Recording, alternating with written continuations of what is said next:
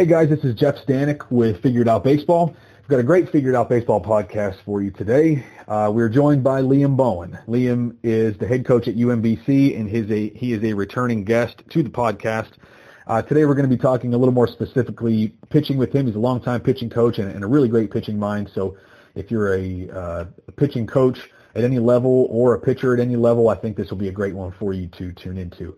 Let me give you a background on Coach Bowen before we jump into questions with him. So he is the head coach at UMBC, a Division I program in Baltimore, Maryland, a part of the American East Conference. He is a Silver Springs, Maryland native. He became the acting head coach at UMBC in May 2019, so 2020 would have been his first season. Unfortunately, right now we're in the quarantine phase of the COVID-19 virus, so the 2020 season has been cut short. But he became the acting head coach in 2019 after spending 8 years as an assistant at UMBC. Going back to his playing days, he played at Macalester College in Minnesota, a Division III school. He graduated in 2006 and was actually voted the team MVP in 2004. From 2006 through 2009, he was an assistant at St. Mary's College, a Division III school in Maryland. While he was there, the team ERA dropped from 7.25 in 2006 all the way down to 4.60 in 2009. Really good work there. In 2011, he was the pitching coach at Lincoln Memorial, a really good NCAA Division II program in Tennessee. And then from 2012 until the present time, he has been at UMBC. From 2012 to 2019, he was an assistant coach, pitching coach, recruiting coordinator, again before being elevated to the head coach. In 2012, the team ERA was 9.01, to show you how far they've come. In 2015, the team ERA was down to 3.30. That's the best improvement in the country during that time frame, and really an incredible drop in team ERA. In 2015, they had a pitcher with a 1.48 ERA, which set a school record. They set a school record with 351 team strikeouts. They also won 34 games that year, which was the most at UMBC since 2002. In 2017, another highlight, they won the conference championship, advanced to the NCAA Regional. Coach, again, was named the acting head coach with 7 games left in the 2019 season.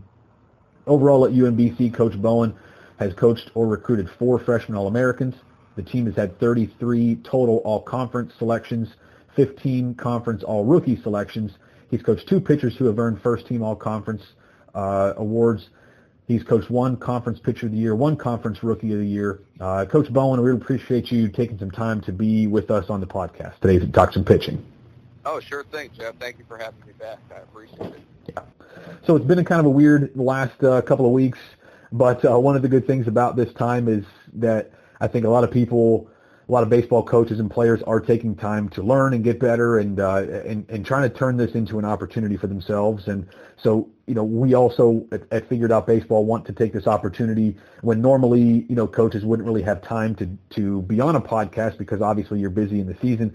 You know, we have an opportunity to get some coaches on here for podcasts that we maybe, you know, wouldn't normally get on here in late March. So we're pretty pleased with that. But how are your players taking it so far? I'm sure you're in touch with a lot of them and your assistant coaches. How's everyone sort of handling this? We've had a couple weeks to process that the season's been canceled, but how are your guys dealing with this right now? You know, we're definitely doing exactly what you said and trying to take this as an opportunity. I was really proud of how our guys handled the loss of the season because it's obvious that it hurts. You know, that's not a secret. Our guys put a lot into the 2020 season, and for our particular team, it kind of felt like we were just starting to turn a corner and we had so many new players, guys who were going through their first year of Division I baseball, that it felt like we were just getting settled in, and then obviously the plug got pulled on the season and we weren't able to complete it. So as much as that hurt, I was really proud that our guys were, I think, pretty quickly able to see the bigger picture, which is, you know, we've been asked to give our season to this crisis, and other people are just getting asked for so much more. You know, the healthcare workers, the people who are either going through this disease themselves or their loved ones. So, you know, the sacrifice of a baseball season just it doesn't seem quite as weighty when you start to consider some of those other factors. And our guys they're old enough, they're mature enough that they see some of those things. So. nobody's enjoying it, but it's something that we understand. And then it's our job to just, like I tell them all the time, to play the hand we're dealt and not ask for better cards. So the hand we're dealt right now is to try and continue growing in whatever means are available to us. So today it's being with you and getting to talk through some pitching stuff, which I really appreciate. You know, it's as coaches, it's been trying to watch and read and learn more for the players. You know, our strength staff and everybody's done a great job of keeping their development going, and we've obviously been active in that, staying in touch with them through calls and video conferences. So a lot goes into it, but we're making the best of it. I think that your maturity as a head coach and your just general outlook, and I'm sure how you handle the team day to day, you know, your guys are probably more apt to be able to handle a situation like this than a lot of teams, and that's one of the things I've really come to respect about you is just your overall outlook and perspective. I think is really great, and obviously you pass it on to your players. So, all right, well, let's get into the. I appreciate that. Thank you. I take that to heart, man. I appreciate you saying that. Absolutely. And I mean it. I mean it's been it's just every time you and I talk, I get that, and I think like it just I think you have a great perspective. I really do. If we get into the pitching side of things, Coach Bowen, one of the things you mentioned to me just before we started recording the podcast was that there are a lot of resources out there to help a young pitcher or to help a coach learn. On the physical side of things, physical development is not difficult to find, and maybe you're not always sure. Maybe there are some that differ a little bit, but there are a lot of resources that are out there. So we kind of wanted to dive into something different and talk more just about pitchability and about developing things just beyond the physical part of what a pitcher has to do, you know, as far as gaining velocity and getting stronger, things like that. But I did want to ask you, before we get off that topic, for someone that's listening to this and maybe doesn't know, you know, which of those resources out there are maybe better than others, do you have any that are maybe favorites of yours or people or websites that you've learned from that you would recommend for someone who's interested in learning more, a resource where they can go and just learn more about pitching, about developing the physical side of it, you know, getting stronger, gaining velocity, that sort of thing? Any resources out there that you'd recommend over others? I mean, there are so many, and that's why I always tell our young guys that it's such a gift to be a pitcher in the year 2020. I remember, you know, I'm 36 years old, so it wasn't crazy long ago that I grew up, like you mentioned, in Silver Spring, Maryland, right outside D.C., and I'm reading the Washington Post look at the pictures and trying to figure out, like, what Tom Lavin's delivery looked like, and we've come a little way since then.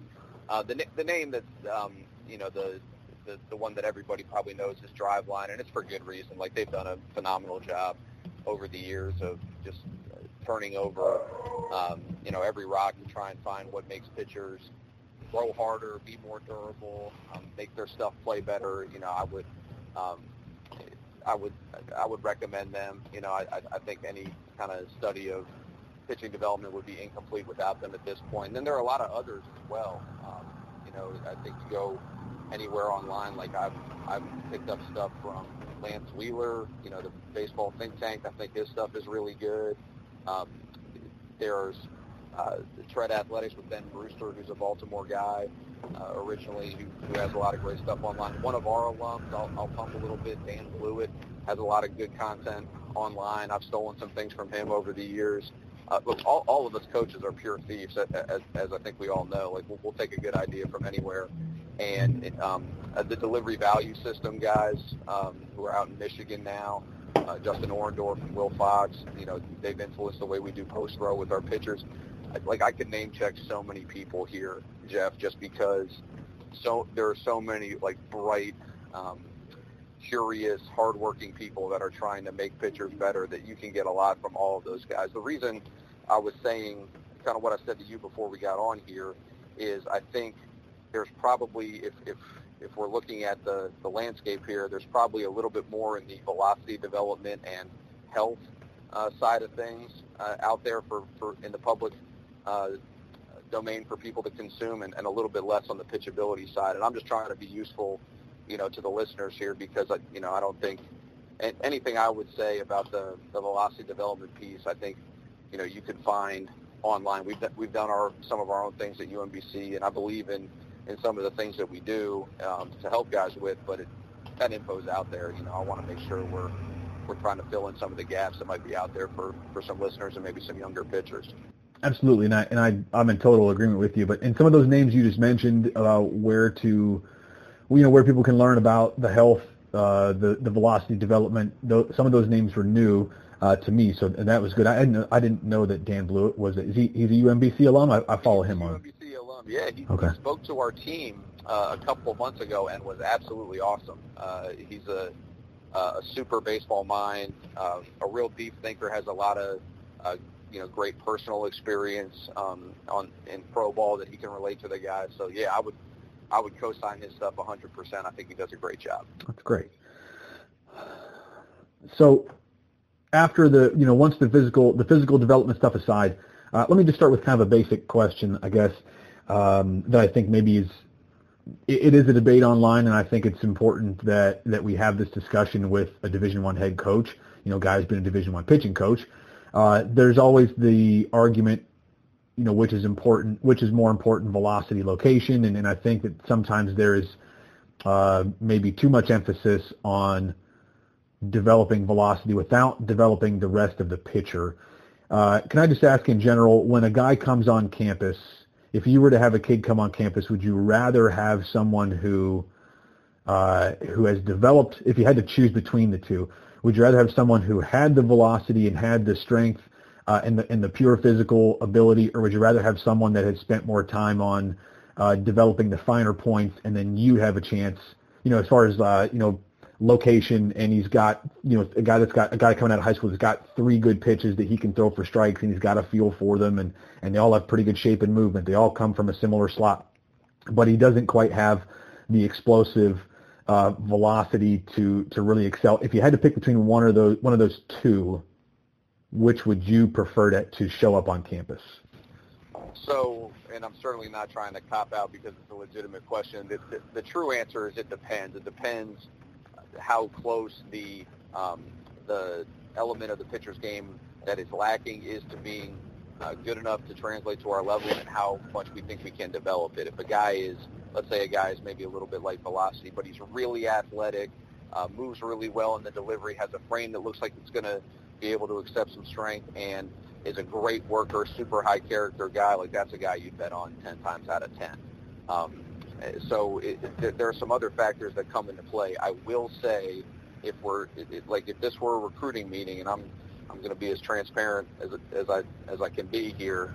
If this were a recruiting meeting and we were talking about both of these pitchers, in comparison, maybe we just have one spot or one scholarship or what have you to weigh against. The guy who can land a second pitch in the strike zone will win that discussion the vast majority of the time. And that's because, for me, the ability to mix speeds in the strike zone is the thing that gives a pitcher an opportunity to compete at our level. I've had and seen very, very few pitchers at our level that can only throw one pitch for a strike that have been effective. I think that's the thing that really separates guys in Division I and across a lot of different levels. It's not just Division I. So that's something that when we're talking about pitchers and evaluating them, the high school and junior college guys, that's where we go to start figuring out if they're going to be able to help us. Even in a conference like yours, and I want to, this is one of the things about the live podcast that I usually try not to edit because I like the live portion of it. As soon as I said American East, I felt that it was wrong, and I looked it up while we were sitting here, and it was the America East Conference, and I just wanted to correct myself on that. You're good. But when I said it, I thought, wow, I think I'm like 50-50. So anyway, I looked it up. And so in the America East Conference, Coach, to give people an idea, is there a velocity, generally speaking, and again, I know it to a point depends, but is there a velocity that if a guy can throw this hard, then the other stuff doesn't necessarily matter? Like, is there a velocity where the hitters just aren't going to be able to really do much with it, where you can almost be a one-trick guy and maybe flip a breaking ball in there from time to time, even if it's not great, keep some guys off balance? And I'm asking this just to say, to kind of take a little bit of a different approach to the argument that velocity is really, velocity is so important that you can't overlook it because that's what's going to get people out. There's another side of that debate that says good hitters can time velocity, whatever it is. So I'm kind of asking in a backward sort of way, is there a velocity in like your conference, you know, what you see from weekend to weekend in a normal, you know, middle of the year, is there a velocity that is good enough where a guy doesn't really have to throw a second pitch? So I would say no, in my experience. So I just went through my 9th year in the America East. I remember my first year in 2012, our team won 10 games. You know, we were a rebuilding program, and, you know, we obviously struggled against our schedule. I distinctly remember a game where we played where the opposing starter was 94 to 97 for 80 pitches, and we scored 10 runs. So that was one thing that kind of, as a young coach, made an impression on me. It was the hardest thrower that I had ever seen in a game to that point, and it was our best day on offense as a program on a team that generally struggled. So now the kind of the corollary to that, and the thing you have to keep in mind before people think that I've kind of lost my marbles and I think, you know, the throwing hard doesn't matter. It absolutely does. What it becomes is a little bit of a sliding scale, and that is if you throw with a lot of velocity, and particularly if you throw with a lot of velocity and there's some secondary characteristics to your fastball, whether it's carry, sink, just something that has a little bit of disguise for the hitter, and you can even just start to change speeds in the strike zone, start to get the hitter to respect two different speeds, now you have a chance to be really good. You know, a guy who's throwing 86 that can, without a lot of those secondary characteristics maybe, he's really going to have to do a lot with his secondary stuff to be effective at our level, whereas a guy who's throwing 91, 92, 93, the pressure on the secondary offerings and the command within the strike zone is not the same.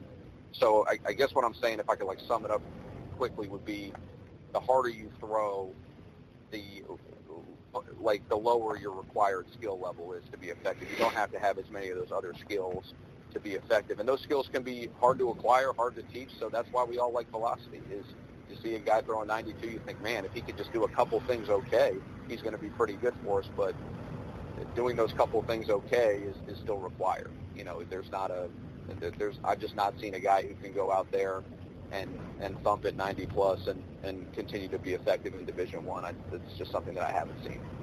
And I kind of wanted to ask that just because, you know, in case there's a high school coach or, you know, in case there's a pretty hard thrower that's listening to this, that, you know, sometimes at lower levels, at the high school level, for example, you can get away without throwing the secondary stuff. In my area, there's a guy that I scouted last year for the Pirates, and he at last spring he was like 88 to 91, but he's 6'6" and throws downhill, and it's a good fastball. And he really doesn't have to throw secondary stuff. By the summer, he had blown up, and he was like 93 to 95 in one outing. And, you know, that guy's not going to have to really throw a second pitch. But I kind of want to just, I guess, remind anybody that's listening to this that you might not have to throw it where you are now, but when you get to the next level, you know, you should really work on it now, because when you get to the next level, you're going to need it. I guess that's kind of what I wanted to just give that impression or that picture to anyone that's listening to this, and give them a realistic look at what they're going to need to do at the next level to continue to have success. Yeah, I agree with that 100%. I think you're dead on there. So, okay, the pitchability part of pitching, how would you define pitchability, Coach? I think that's a term that a lot of people hear, but I don't know that people have a great definition for what that is. So how would you define pitchability? How do you define it to your own players?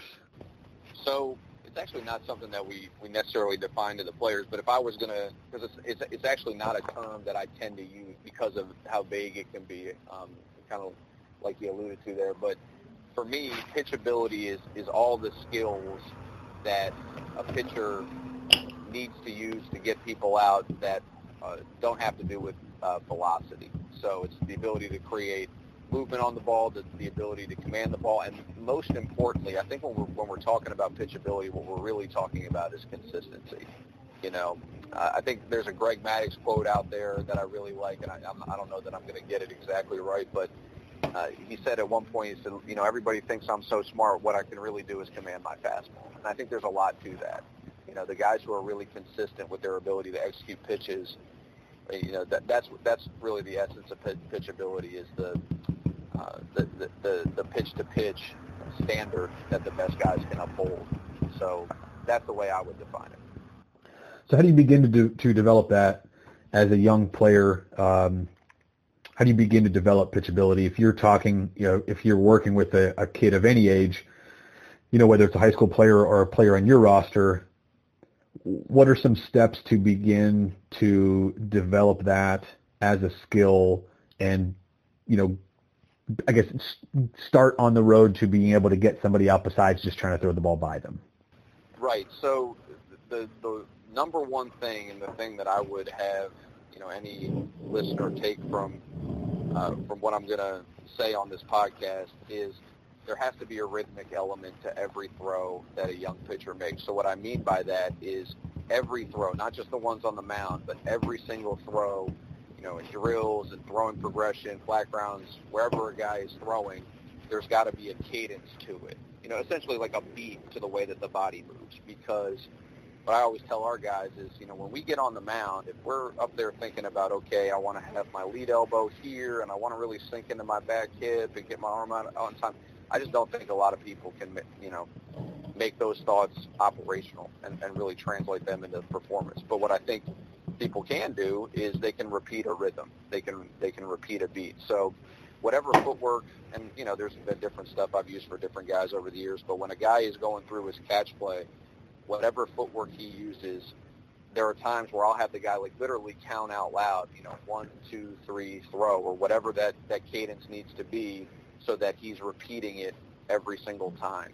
And if we can repeat the timing, I truly believe we're going to be able to repeat the, you know, command and repeat the ball flight that we're looking for. And that's really where it starts. So I would just urge everybody, you know, by the time you get on the mound, if you think, oh, the only time I'm really working on my command is when I'm on the mound or maybe in a flat ground, I don't think that's the road to, you know, being able to execute at a high level. I think you need to execute your ball flight and to a target in every single throw you make if you're going to be a real command guy. And to me, that starts with rhythm and timing. So if you're discussing catch play with somebody, I think that there are a lot of young players out there who don't take catch play very seriously, and they think that it's kind of coach speak when coaches just kind of harp on how important catch play is. But truly, for you, when dealing with pitchers, especially at young ages, how important is catch play to begin what you're talking about and to help players to develop a rhythm and repeat their timing? How much of that takes place in catch play? Oh, it's everything. I mean, that's the foundation. I mean, it's not negotiable. I've never had a guy that was bad in his catch play ever. And this might sound harsh, but those guys, you know, they will consistently disappoint the people that they rely on. It, like, to me, it's that important. It, you know, at our level, and I understand at younger levels you may not approach it in these terms, but at our level, you know, the pitchers only play every so often. And everybody in our program relies on them. It's a really important position. You know, we've got the position guys, the coaches, the staff, you know, all the people who are invested in our program, fans, alums, parents, like they all need that guy to go out there and do his job. And if he's not able to do his job simply because he hasn't built the fundamentals in his day-to-day catch play to go out there and serve those people, you know, that's a problem for me. You know, that's something that we take really, really seriously. And when I'm talking about catch play, Jeff, I'm not just talking about, hey, you got to throw the ball into your partner's chest. For me, and this is a really important point, I think, you have to repeat your ball flight as well. So if I'm a guy who, you know, I'm going to throw two seamers and they're going to run in sync to the arm side, every single throw I make when I have a two-seam grip in my catch play, that ball flight needs to repeat. You know, it's not going to look at the exact same as it will on the mound because of the distance and the angle and that sort of thing, but I've got to repeat the way that the ball moves through the air, because if I can't repeat the way that the ball moves through the air, I'm really just hoping that it's going to land in the right spot, because I don't really know its path to the target. So that's the level of detail and the level of intensity that, you know, we want to approach catch play with. And the consequence in my mind for not really taking the catch play seriously is the most serious one out there, which is you don't serve your teammates. And, you know, that's our pitchers' time to really invest themselves in something that's going to help the whole program and all these other guys, and we make sure that they do it. So let's stick with catch play for a little bit. If a pitcher is a guy that likes to throw two-seam, that will run to his arm side, a right-handed pitcher that throws a ball that runs into on a right-handed hitter, should I be playing catch with the two-seam grip and trying to make that ball do the same thing?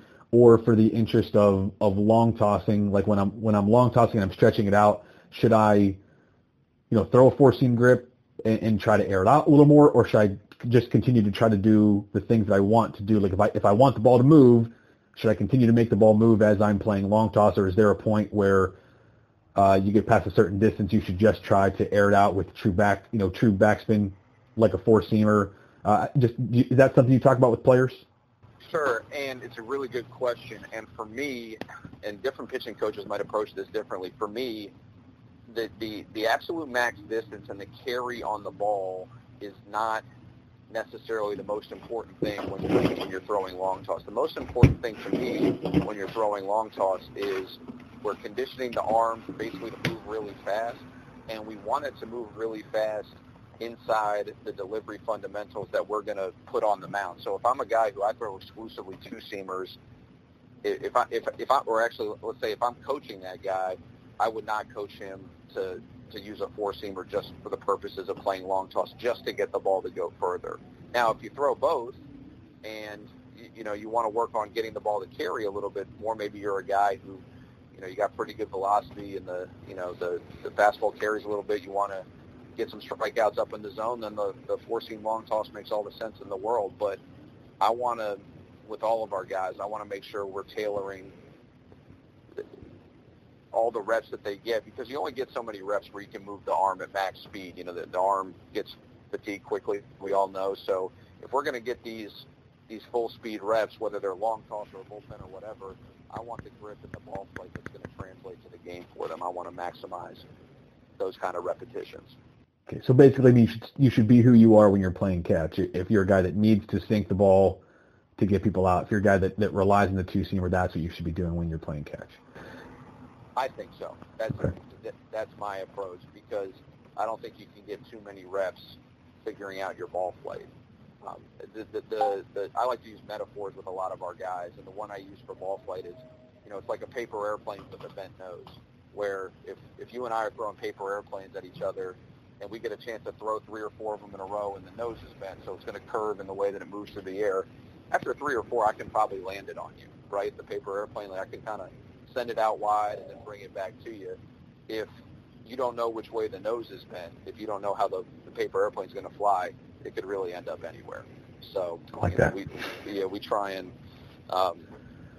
get guys to kind of simplify it and say, hey, look, we got to figure out how that nose is bent. And if we do, we got a chance to be pretty consistent with it. I like that.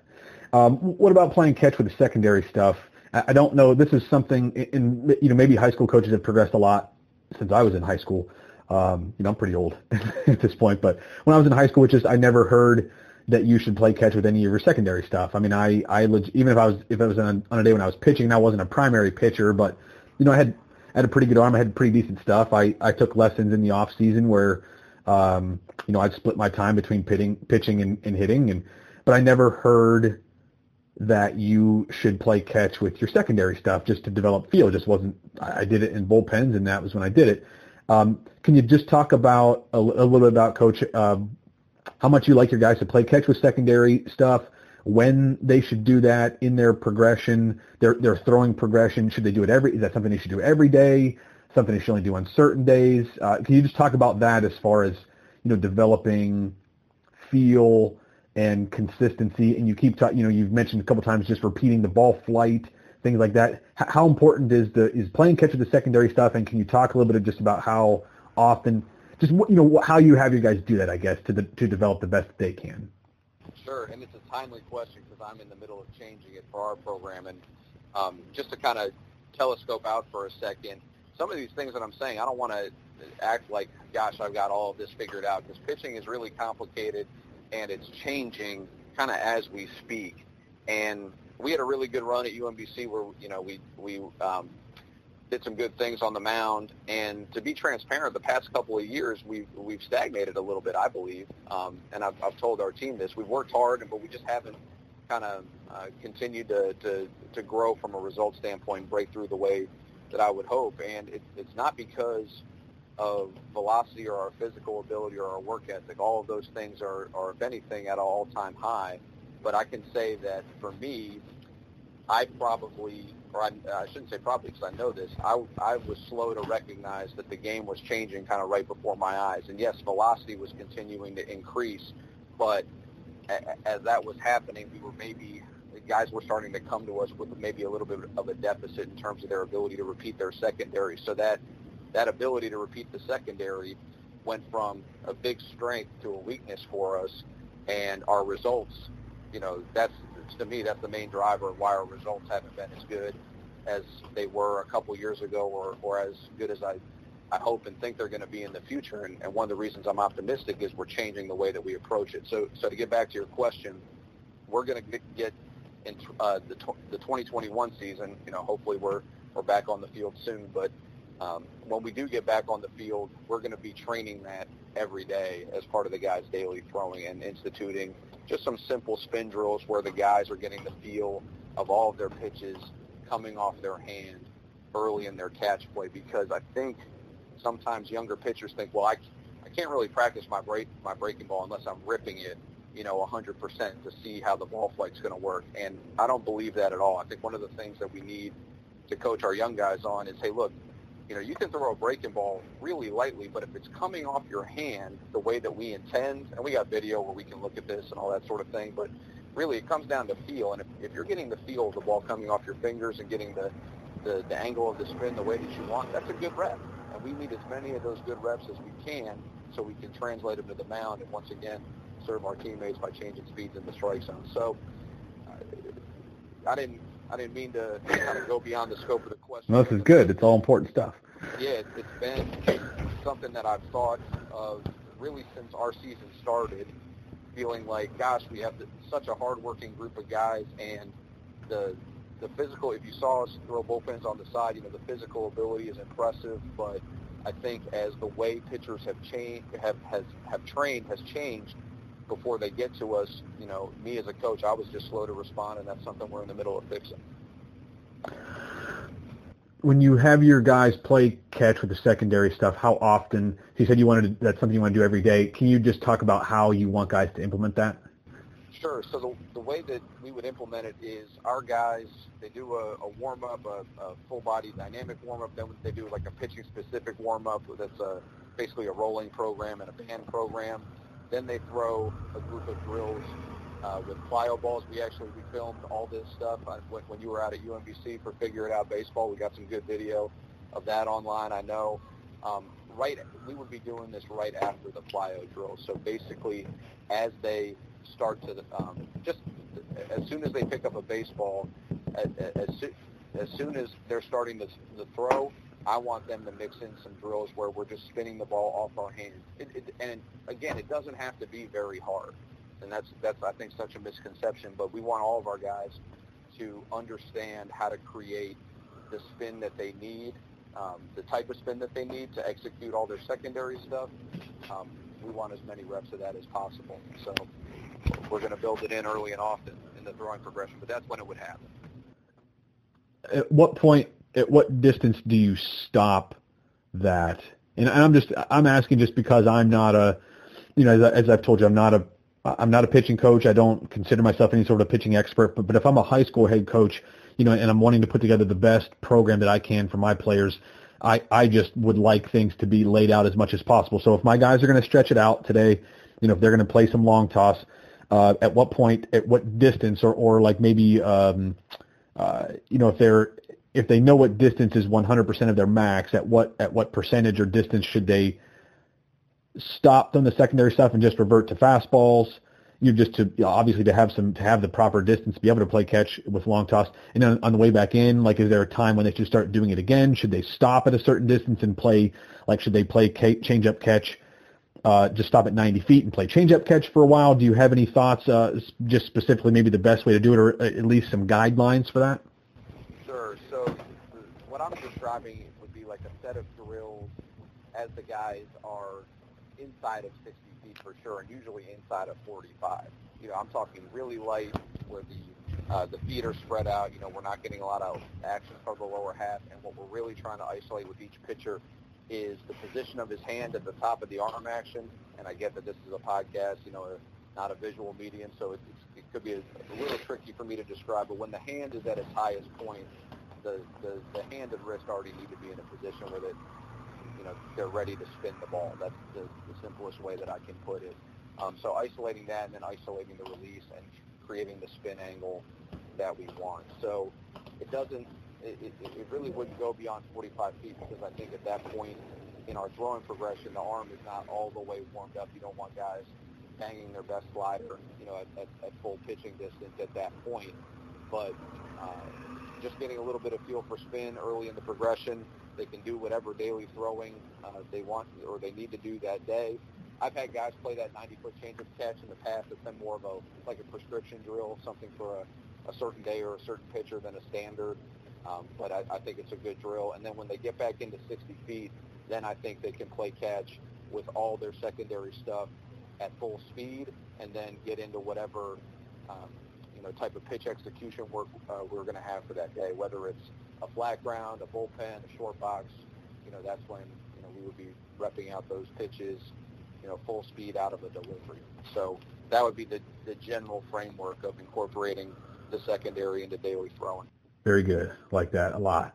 And this might sound funny, but as a coach, I wanted to be able to throw good secondary stuff in BP when we'd have those particular rounds. And I know that there were times when I'd even throw, we'd be in like a front toss cage just for lack of space. We'd be in a front toss cage, and sometimes I would sit and throw like overhand from a front toss type of distance, right? But I wanted to be able to throw like off-speed BP even from that distance. I wanted to just be able to flip a little breaking ball in just so the hitter could work on basically timing and being able to do what he needs to do to recognize that pitch and stay back for it and still be able to put a good swing on it. And I know that there were times when I would throw into a net from 20, 25 feet away and try to spin a little breaking ball in there. And like, it amazed me at the time from that distance that I could develop feel for these pitches. And like, there was actually some movement to it because you're not throwing that hard, obviously, but they were moving a little bit and had the shape that they were supposed to have. And like, it was just funny. I just remember thinking at the time, like, wow, I can't believe how much I'm able to develop the feel for this pitch from like 25 feet away instead of, like you said, being at a full distance and trying to throw a 60-foot slider, 60-foot, 6-inch slider as opposed to being 20, 25 feet away. So just to kind of say that to your point, it's I felt it before, as far as just gaining feel for something, throwing from a lot shorter distance than you would normally in a game. So for what that's worth. And for me, if we're going to get, drill down and get even a little bit more technical, the real key to that is making sure that what we would say is when the ball is loaded, when the hand is at the top of the arm action, that whatever turn you're going to have in your wrist and forearm, I'm talking about breaking balls here, but whatever turn you're going to have in your wrist and forearm, it's basically already set right there. I'm a huge believer in that. I'm not a believer that, and you can look at video, or still pictures of big leaguers, you will absolutely see this. I'm not a believer that every hand gets to the top, or every pitch gets to the top of the arm action looking like a fastball, and then the hand turns as it moves forward. I just don't think people can be consistent that way. You got so much going on with the delivery. The arm is moving so fast. It's the fastest movement in all of sports, that internal rotation of the arm. If you're trying to adjust the positioning of your fingers and your hand as the arm is moving forward, I just don't think that's a recipe for success. Whereas with those little drills, those short distances, you get that thing up and loaded, and it's in the right position. All you have to do is turn, throw, maybe pull on the seam down, and you can create some rotation that's going to lead to movement. And like we talked about with the paper airplane, you get the same movement every time. You're going to start putting it in the zone. What's the next thing, Coach, that you do with guys to develop the consistency that you talked about, the ability to execute their pitches? So we've talked about catch play and how important that is. What's something else that you do with your players or a player that needs this specifically? What's something else that you do to help him develop the consistency, the ability to execute his secondary stuff? Well, the secondary stuff, the ball flight is a big piece. The positioning of the hand and the arm is a big piece. If I had to pick one more that, you know, main driver of a guy's ability to land his secondary, it would be an understanding of how to move the ball around the zone. And this goes for all pitches. I think a lot of guys, I would say the majority of guys that we get, when they come to us, if they're trying to, let's say they're a right-handed pitcher and they're trying to throw a pitch down and on the glove side, so down and away from a righty hitter, they're going to, you know, use their lower body and land in the same place on the mound that if they were trying to throw the same pitch down and into a right-handed hitter. I hope you're following what I'm saying, but basically that lower body is moving to the same spot, and then they're trying to essentially pull the ball into different locations around the zone. I don't believe that's the way the best guys do it. I think if you read interviews with the best guys, you know, there's one, again, from Greg Maddux that stands out, that where he said that's his number one delivery key, to get his lower half moving to the spot that he's going for with that pitch, rather than just the middle of the plate and making adjustments with his hand. That's a big part of it, too, because, and once again, this is, you know, we're maybe bumping into the limitations of a podcast. A lot of this, you know, when we break it down with guys, we got video out, we're doing it in the bullpen ourselves, all that kind of thing. But if a guy is trying to throw his breaking ball, let's say, on the plate, you know, he's going to stride to the place where the ball is going to start, and then the spin is going to take the ball onto the plate. If he's trying to throw that same pitch off the plate, if he lands in the same spot and then tries to yank it off the plate, now we're changing the shape of the pitch. We're changing the ball flight. It becomes unpredictable. If it's unpredictable, we're not going to locate it. So I hope I explained that thoroughly. It's a little bit of a tricky concept to just talk through, but essentially the lower half becomes the steering wheel of the delivery. If you're trying to steer balls with your release point and the way the ball or just any kind of action from your upper body, I think that's going to lead to a lot of inconsistency, and those guys are going to have a hard time landing their stuff. Do you have any drills or anything you do with guys to be able to show them that? Sure. What kind of things? And again, I know that we have the limitations of a podcast. We don't have any visuals here, but is there anything that you can just talk about I guess for a young guy to work on this and really be able to sort of test himself as to what he's doing? Sure. So one of the things that I would have guys do in flat rounds is just, and this doesn't have to be every single flat round, but just get rid of the plate. You know, it's really just you and the target is kind of what we're after. And what I've had guys do in the past is I've had the flat ground catcher move. You know, maybe the guy will start with a fastball right down the middle, and then that flat ground catcher will move 3 feet to the left, like well further than you would ever move in a game. And I would force that pitcher to make that adjustment with his lower half. He'd probably have to turn his back foot a little bit. He'd have to get his hips moving to this new target. He wouldn't be able to simply make that adjustment by trying to manipulate the top half or the arm to try and direct the ball around the zone. So you're basically, with those bigger adjustments, you're forcing the guy to incorporate some kind of change in his lower half. And then as the pitcher gets used to making those changes, you start to make those changes smaller and smaller to the point where he's making those finer adjustments in and out on the plate, or maybe a little in off the plate, or a little away off the plate, things of that type, rather than trying to just do that by, again, manipulating the top half. I really, really believe that's a driver of command and something that can be learned. I like that. I like the concept of making the big adjustment first, and then sort of extremes, and then making it sort of smaller and finer as you go, as opposed to going the other way. That's just something I like to do as well as a coach. Okay, so we've talked about several things, several physical things as far as development that a guy can do. How much do you have your players just screw around with different grips to like see if maybe there's a better grip out there that they haven't tried for any particular pitch? Is that something that you work in, or is that something that you only bring in maybe if a guy isn't pleased with a particular pitch? Like, hey, coach, I'm just my slider just doesn't feel. I just don't feel like my slider's getting very good depth, very good movement. You know, maybe you only bring it in at that time. Or is that something you maybe have guys do on a regular basis to try to see if they can screw around and find something that works better? My experience, Jeff, is that you don't need to encourage the guys too much to play around with grips. You know, it's something that seems kind of natural to pitchers. I know it was something I did all the time. And I like that. I mean, I want guys to do that, you know, in their catch play, and particularly in some of the drills that we were talking about.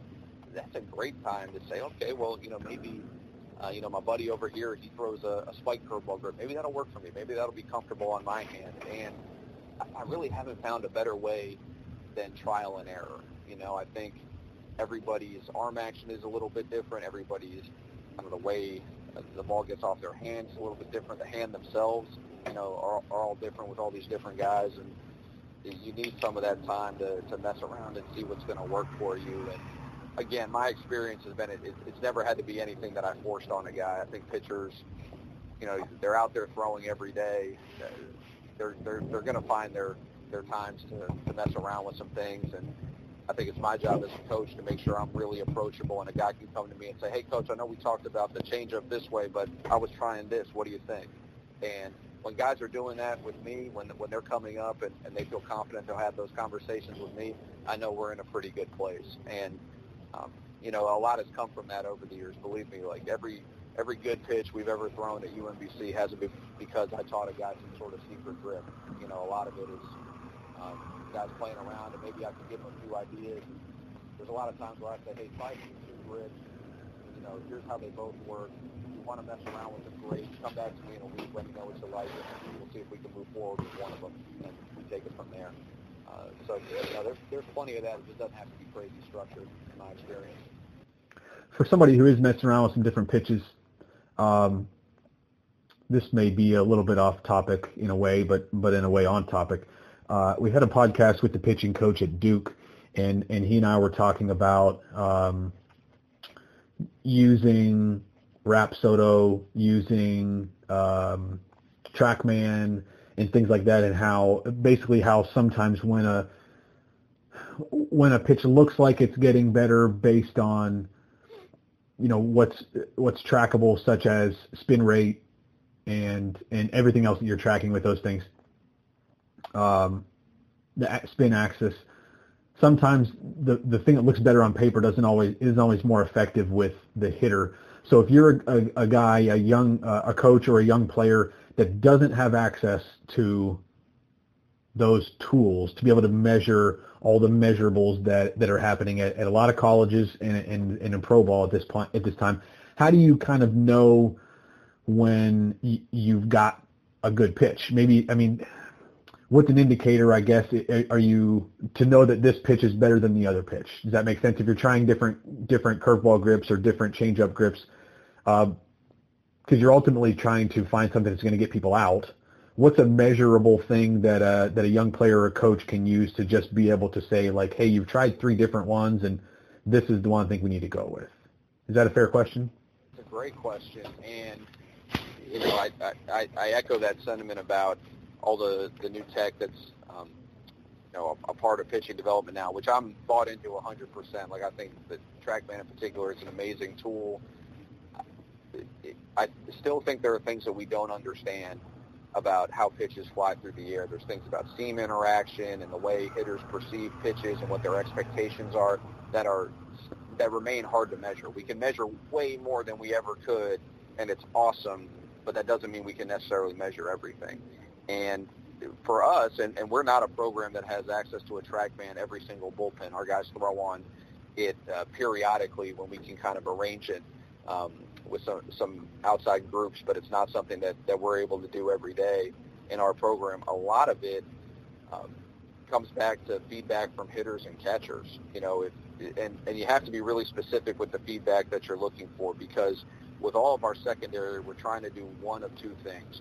We're either trying to make the pitch look like our fastball for a long time in the ball flight and then deviate from the fastball, or we're just trying to make it move so much that even if the hitter picks it up, it's going to be really hard for them to hit. So, you know, a pitch in the first category, you know, that looks like a fastball but isn't, that might be like a Max Scherzer slider that comes out hard, you know, on a flat trajectory and then buries down in the strike zone. And the second category, I'm thinking more like a Clayton Kershaw curveball that climbs out of the hand, but it's just got so much depth that it's hard to hit regardless. So I think if you approach the hitters and catchers that you're working with, and you understand the goal for the pitch. You understand which of those two things that you're going for, and you say, hey, did that one look like my fastball? You know, or you get some video of it, you track it through the air because we can do it frame by frame and that kind of thing. Like, hey, does that really track with the fastball? We can do overlays, and there's some things to help with that. Or say, hey, how much is that moving?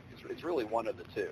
And if you get the answers that you're looking for and guys are swinging either like it's a fastball or like they have no idea where it's going to end up, then you're probably on the right track. So even though we don't have access to those tools 24/7 the way programs in the elite conferences do, I don't really think we're too far behind in terms of our ability to design pitches, because the data can only take you so far. I think there's still some things that have to be learned through experience, and that's what we really dive into. I mean, to a point, if a pitch is getting swings and misses, no matter what it looks like, it's getting swings and misses, right? I mean, is there some validity to that, just as far as using that as feedback? 100%, and it just depends on the kind of swings and misses. You know what I mean? Like, if you're throwing like a little cutter slider that's meant to mirror your fastball ball flight, and guys are swinging where they think a fastball is going to be, and you're throwing that pitch, then you are on the right track. If you can tell guys are picking it up, and maybe they swing and miss just because they're an off-balance hitter or they're just struggling to, hit any kind of secondary, but you can see them kind of follow it with their barrel, that's a swing and miss of a different caliber. So there can be some degrees and gradations within the swings and misses that can give you some information as well. What about the mental side of things? So we've talked more about most of what we talked about so far is just physically, getting what you can do to gain more pitchability, to get to a point where you can get people out with multiple pitches. The mental side of things, and I know we don't have an incredible amount of time to talk about this, and maybe we need it. Maybe we need another podcast about this. But can we kind of touch on this? How often do you talk about the mental side of things with your pitchers? In what depth are you getting into it? Are you talking about what their approach should be, what they're thinking pitch to pitch? Just mentally, if we can give an overall picture, how much is this something that you talk about or you work on with your players, Coach? We talk about it a lot. We do structured meditations. We talk about kind of what it's going to take to be consistent and execute on the mound. And I am always given to maybe talking about it in more general terms than specific terms. Like, hey, like I kind of shy away from telling the guys, hey, look, like when you're on the mound and this happens, this is how you should respond. I think, I don't know if we can be quite that specific with the mental game. Where we can really help guys, I think, is just giving them the tools overall to deal with any kind of adversity. And that comes down to stuff that I'm not the first person to say, but basically controlling what you can control and understanding what your objective is and making sure you're accountable for that objective and nothing else. So the way I define our objective as pitchers is to hit the mitt with the pitch that's called. We're not responsible for anything else when it comes to pitch execution. We're not responsible for a ball strike call. That's the umpire's job. We're not responsible for how the catcher catches it. That's the catcher's job. We're not responsible for how the hitter reacts to it. That's the hitter's job. We're responsible for getting the ball to fly through the air the way that it's supposed to and landing it on the mitt. And if we can do that and we put all of our attention on that, then whatever adversity comes up over the course of a game, I think we're going to be able to consistently deliver for our teammates. And I just think, somebody told me this a long time ago, and I think it was exactly right, is basically everybody that has command is kind of a similar personality and mindset. Like, there's not a lot of guys who go out there and dot it up on the mound who are really tightly wound guys or guys that are given to wild swings of emotion. The guys who can command the baseball in our position, they have a certain countenance about them, and that's what we try and develop rather than a specific approach to a specific situation, because I think we're better served by an overall approach that can deal with any kind of issue that we run into. I like that a lot. Control you can control. You said you're not the first person to say that, but it is so difficult for anyone, even an adult, to control what you can control. And the things that are out of, first of all, to recognize what's out of your control, and second, to, I don't know how to say it, to be okay with the fact that you can't control it and to be able to move on, you know, to control your reaction and to move on to the next pitch and the next thing that you can control, and let the things you can't control just sort of slide off and not affect the next thing that you're going to do. And I know that a popular saying when I, you know, when I coached, which was, you know, 6 years ago was my last spring at this point, just saying play one pitch at a time was something that we would say to our players a lot, and it was something that when they really internalized it, it helped. I think it helped a lot of guys, because you, as long as you're focused on the next pitch and not the last pitch, then you're probably putting yourself in a pretty good position. Your pitchers overall, when they are going to the mound, do you have any sort of a general mental approach that they take as far as, are they going out there with a mentality of attacking hitters and getting quick outs, you know, in 3 pitches or less? Are they going out there with a mentality of trying to work on the corners, or, you know, work the bottom half of the strike zone? To me, those are still mental things and mental cues, mental preparation, you know, before you get out there, that I think are worth talking about. Do you have anything like that you get into with your players, even if it's like, you know, from player to player? Are those things that you talk about or that you address before a pitcher takes the mound? Sure, and the general one for our program, and we're continuing to grow with this and get better at it, is we want to create a swing with every single pitch. I'm not a believer in wasting pitches. I think the cost isn't worth the benefit you get from a waste pitch. We want every single pitch that we throw to be something that the hitter is forced to defend. So even if we're ahead 0-2 and we're not necessarily obviously targeting the middle of the strike zone with that pitch, we don't want to throw a pitch that becomes an easy take where the hitter can just kind of take a break, collect himself, you know, get a ball in his favor and move on to the next one. We want to put pressure on the hitter every single pitch and try and get a swing with every single pitch we throw. And that's harder than maybe it sounds, because there's a relentlessness to it that you have to really embrace. And I think a lot of guys in the course of competing, you know, maybe when they get 0-2 or when there's 2 outs, they're eager for a break, you know, mentally as much as anything else. And what we try and instill in our guys, what I've tried to over the years, but the better staffs have been able to do the best job with it, obviously, is we want to constantly be taking the fight to the hitter and force him to swing at every single pitch we throw. When a guy takes a pitch, we want our guys to be mad.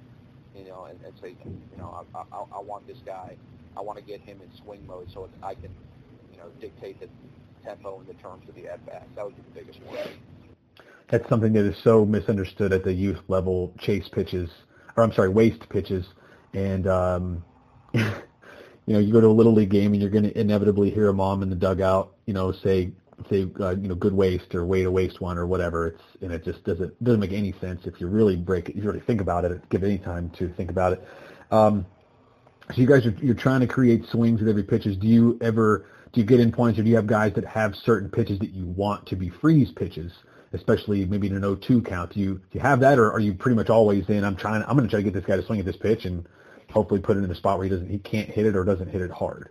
I think there are pitches that are naturally given to being freeze pitches. Like if you're going to throw your breaking ball, you know, let's say you're a right-handed pitcher, you're going to throw it at a right-handed pitcher and then dump it into the plate. Like that's the pitch where you're going to get a higher percentage of freezes on.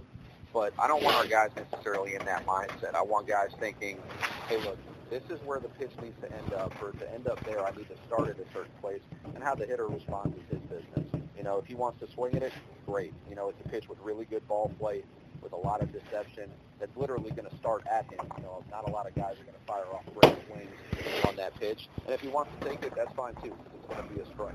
So I think if we're not, it kind of goes back to what I said before. If we're thinking about how the hitter is going to respond to any of these things, we think about that from a strategic point of view when we're designing these pitches. But in the game, I think a lot of that effort is wasted. You know, I particularly from the pitcher. You know, maybe the pitch caller is going to have some of those ideas, but when it comes to our pitcher, you know, I want that guy locked into, I'm just going to blast the mid with this pitch, and whatever the hitter wants to do, I'm fine with it because I have that much conviction with what I'm throwing. Maybe 2 more questions for you here, Coach, and then we can wrap it up. As a high school coach or younger, whether a coach is calling a pitch or whether the catcher at those levels are calling pitches. Would you suggest that a high school pitcher or below, just an average high school, maybe not a guy that's going to go, has a chance to be drafted, or is going to go to a Division I and a guy that's going to pitch right away, but just talk about an average high school team, a high school coach is listening to this. Would you recommend that a high school team, generally speaking, sets up and has a mentality to throw the ball, basically use the middle of the plate, particularly early in the counts? And I'm asking this because I think back to my own high school days, and I wanted to try to, I tried to throw every pitch like to corners, basically, and walk too many people. And I think that at the high school level, to have success, if you just throw the ball over the plate, guys don't hit their spots that often. Often enough where you can set up down the middle and you're rarely going to throw the ball down the middle. So just if you had to kind of guide a high school coach or a high school pitcher and, assuming that one of the things you want guys to do at the high school level is to throw a lot of strikes, what would you recommend as far as a mentality and approach to what part of the plate that we're working, particularly early in the count, to get ahead? That's a good question, and it can come from even just a little bit of pitch tracking and tracking the quality of different guys' commands. So the way I would answer it is the pitcher needs to throw to whatever part of the play is going to allow him to throw 65% strikes or better. To me, that's the benchmark for good command, is if you're above 65% strikes, you're usually, at least a quality control guy, even if you're not directing it to different parts of the strike zone. And the strike zone is the absolute heart of our game, where the game is won and lost. So there's nothing more important than that. And I think what you say is right. I've obviously gone to plenty of high school baseball games in my time, and the vast majority of guys are not going to be able to throw 65% strikes on thirds of the plate or to the corners of the plate. They're going to have to use the entire plate, and that's okay. And what I tell our guys, because we have guys at our level that they're going to need to use a lot of plate to get into the counts that are going to make them successful. And what I always tell them is, hey, look, if you want to hit a corner, just throw the first couple strikes, and we can go do that. And if you prove that you can consistently do that at a really high level, we can start to target the hitter's weakness a little bit more. But it's got to be a step-by-step process where the pitcher is consistently proving his command, because you've seen it, I've seen it. If you get the cart in front of the horse and a guy is trying to pitch in a way that his command doesn't allow, gets below the strike percentage that's going to make them effective, and then there's really no recourse for that. It doesn't matter what your stuff is or what your competitive spirit is. You're not going to be effective and serve your teammates. When you say use a lot of the plate, use the third of the plate, corners of the plate, you're talking about where the catcher is set up, right? I mean, if you're saying a high school player or even a player on your team that needs to use more of the plate, you're saying they need to sort of have their focus be in the middle and then let the ball, give the ball more room to work side to side and still be a strike. Am I accurate saying that? Yeah, exactly. Okay. Last question. When you take a mound visit, most of your mound visits when a guy is going to stay in the game, is there, are there some general things you're trying to touch? So we've talked about the mental game. We've talked about the physical side of the game. When you go to a mound visit, when a guy's going to stay in the game, he just needs a little bit of you need to go out for whatever reason to talk to him, and let's take a scouting report out of it. When you're not going out to talk about a scouting report, you just kind of need to recenter that pitcher. What are you saying to guys when you go out to the mound? Well, there's only really one subject when you're making a mound visit, and that's the future. How are we going to get back to the dugout? It's never anything backward looking. We're never out there to talk about the past or a bad call or any of those things. So for me, I just try and chart a course back to the dugout, where we can get the whole team off the field and get back at bat. So it's obviously a little different for different situations, but a lot of times it's, hey, we're going to get back to, doing a particular thing that makes that particular pitcher successful, maybe a little reminder of the scoreboard situation. A lot of times the infielders are there with you in these mound visits, and you just remind those guys maybe if it's a bunt situation or a double play situation or what have you. And I think you need to give the pitcher at that point something actionable that'll get the team off the field. and kind of remind him why he's out there. You know, it might be a deal where you say, hey, look, you're, you know, I can tell your ball's sinking a lot today. We're going to get a ground ball in this situation by pounding downhill in the strike zone. Get it to one of these guys. We'll turn a double play for you. We'll get back in the dugout. Something like that. You know, something where, you know, you give him a little bit of a map to what we all want.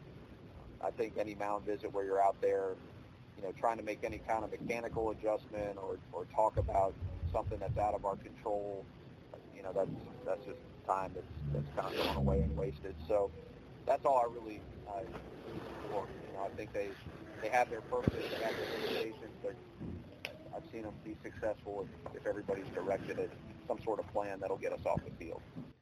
For a coach who's used to going out and talking about physical adjustments during the game, why do you think that is it's wasted to talk about making a physical adjustment, you know, mid-inning, mid-game, you know, just your best guidance again to a pitching coach who's listening to this and just in wanting to get better, or again maybe a head coach who doesn't have much of a pitching background? Why is that wasted time in your opinion, or why is that wasted a wasted visit? I think it goes for hitting as well. You know, I know, you know, our assistant who's in charge of our hitters, he would never try and make a swing adjustment with a guy while he's in the box. And it's the same thing on the mound. Our game is way too complicated. The delivery's way too complicated. And competing is way too hard. You know, it's a stressful situation. These players are young. You know, it's not something that's always comfortable for every player. It's something that they have to continue to grow in as competitors. You're just not going to get a guy who's going to be able to make a lot of actionable adjustments in that moment. There are literally just way too many factors. You know, to say a guy is, you know, spiking his changeup because of a specific mechanical factor, I just don't think that's A, observable from the dugout, or B, something that's correctable for the pitcher on the mound. I think it's got to be something where you go out there and you encourage the guy, and you know, I'll stick with you spiking his changeup. You just say, hey, let's throw the changeup at the catcher's mask. Maybe change the site, change the target, rather than try and change the way the body is moving through space, because there's just, you know, from a biomechanics standpoint, there's just so much going on there that you really don't want to mess with it at that particular time. That's something that takes a lot of focused work, and the changes would have to happen over a longer course of time than just one inning. That's great. Really, really great stuff. If you haven't checked out Coach Bowen's videos on the website, you should. On figuredoutbaseball.com, we've got hundreds of free videos on there from great coaches like Coach Bowen. All the videos are from college coaches and pro coaches. It's a really great resource. Coach Bowen basically lays out everything that his pitchers do. I mean, what they're doing day to day, week to week, it's all laid out in video for you to be able to follow and be able to see what's going on in these Division I programs. And that's, to me, one of the amazing things about Figured Out Baseball website is just the amount of coaches that are willing to share what they do to try to help other people. It's really amazing, and Coach Bowen's got some excellent videos, but we covered different stuff in this today, which was great. I can't thank you enough for wanting to share this, for being willing to share it. I love picking your brain. I feel like every time that you and I talk, I come away knowing more than I did before. So, you know, personally, I appreciate it a lot. So just, you know, Coach Bowen, wanted to thank you for your time. Thank you for all the info and just for being a part of this.